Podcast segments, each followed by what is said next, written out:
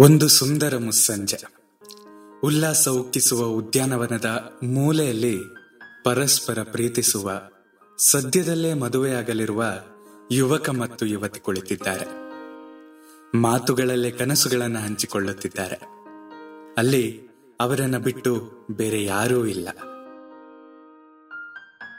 ನಮಸ್ಕಾರ. ಕೇಳ್ತಾ ಇದ್ದೀರಾ ಅವಿಭಾಜಿತ ಪಾಡ್ಕಾಸ್ಟ್ ನಾನು ಸಂಕೇತ್ ಭಟ್. ಆ ಪ್ರೇಮಿಗಳಲ್ಲಿ ಯುವಕ ಯುವತಿಗೆ ಕೇಳ್ತಾನೆ.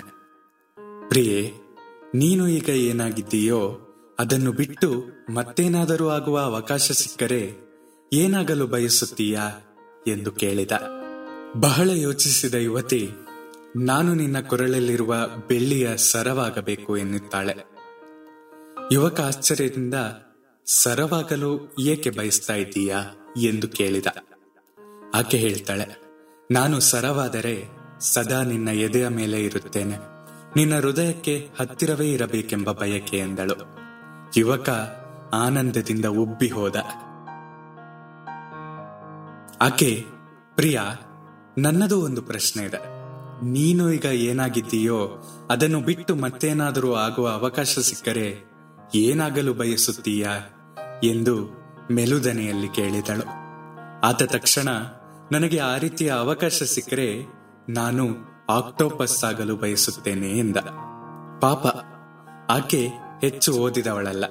ಮುಗ್ಧವಾಗಿ, ಆಕ್ಟೋಪಸ್ ಅಂದರೆ ಏನು? ಅದಾಗಬೇಕೆಂಬ ಬಯಕೆ ಏಕೆ? ಎಂದಳು. ಆತ ಬುದ್ಧಿವಂತನ ಪೋಸ್ ಕೊಡ್ತಾ, ಆಕ್ಟೋಪಸ್ ಅಂದ್ರೆ ಅದೊಂದು ವಿಶೇಷ ರೀತಿಯ ಪ್ರಾಣಿ. ಅದಕ್ಕೆ ಎಂಟು ತೋಳುಗಳಿರ್ತವೆ. ನನಗೂ ಎಂಟು ತೋಳುಗಳಿದ್ರೆ ಆಗ ನಾನು ನಿನ್ನನ್ನ ಎಂಟು ತೋಳುಗಳಿಂದ ಬಾಚಿ ತಬ್ಬಬಹುದು. ಅದಕ್ಕಾಗಿ ನಾನು ಆಕ್ಟೋಪಸ್ ಆಗಲು ಬಯಸುತ್ತೇನೆ ಎಂದ. ಆಕೆ ದೀರ್ಘ ನಿಟ್ಟುಸಿರು ಬಿಟ್ಟು ಪ್ರಿಯ ಆಕ್ಟೋಪಸ್ ಆದರೆ ಏನು ಪ್ರಯೋಜನ? ಎಂಟು ತೋಳುಗಳಿದ್ದರೆ ಏನು ಪ್ರಯೋಜನ? ಈಗ ನಿಮಗೆ ಎರಡು ತೋಳುಗಳಿಲ್ಲವೆ? ನೀವು ಅವನ್ನೇ ಬಳಸುತ್ತಿಲ್ಲ. ಇನ್ನು ಎಂಟು ತೋಳುಗಳಿದ್ದರೆ ಏನು ಪ್ರಯೋಜನ? ಎಂದಳು. ತಬ್ಬಿಬ್ಬಾದ ಯುವಕ ಆಕೆಯನ್ನು ತಬ್ಬಿಕೊಂಡನು, ಬಿಟ್ಟನು ಎಂದು ಕೇಳುವುದು ಬೇಡ. ಆದರೆ ನಾವು ಸ್ವಲ್ಪ ಯೋಚನೆ ಮಾಡೋಣ.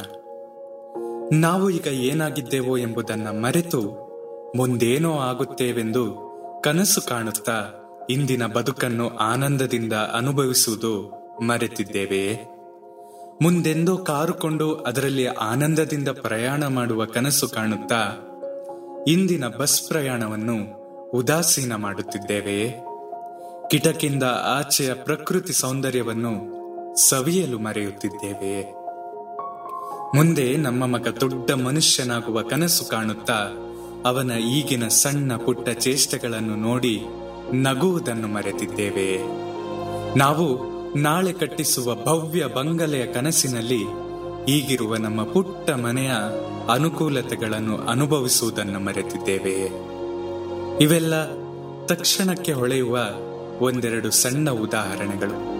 ಈ ಪಟ್ಟಿ ಇನ್ನೂ ದೊಡ್ಡದಾಗಬಹುದು. ಯೋಚಿಸಿ ನೋಡಬಹುದಲ್ಲವೇ? ನಿಮ್ಮ ಪ್ರೀತಿ ಹಾಗೂ ಪ್ರೋತ್ಸಾಹ ಸದಾ ಹೀಗೆ ನನ್ನ ಮೇಲೆ ಇರಲಿ. ನಿಮ್ಮ ಅನಿಸಿಕೆಗಳನ್ನ ನನ್ನ ಬಳಿ ಹಂಚಿಕೊಳ್ಳಿ. ಸದಾ ಕೇಳ್ತಾ ಇರಿ ಅವಿಭಾಜಿತ ಪಾಡ್ಕಾಸ್ಟ್ ನಾನು ಸಂಕೇತ್ ಭಟ್. ಧನ್ಯವಾದಗಳು.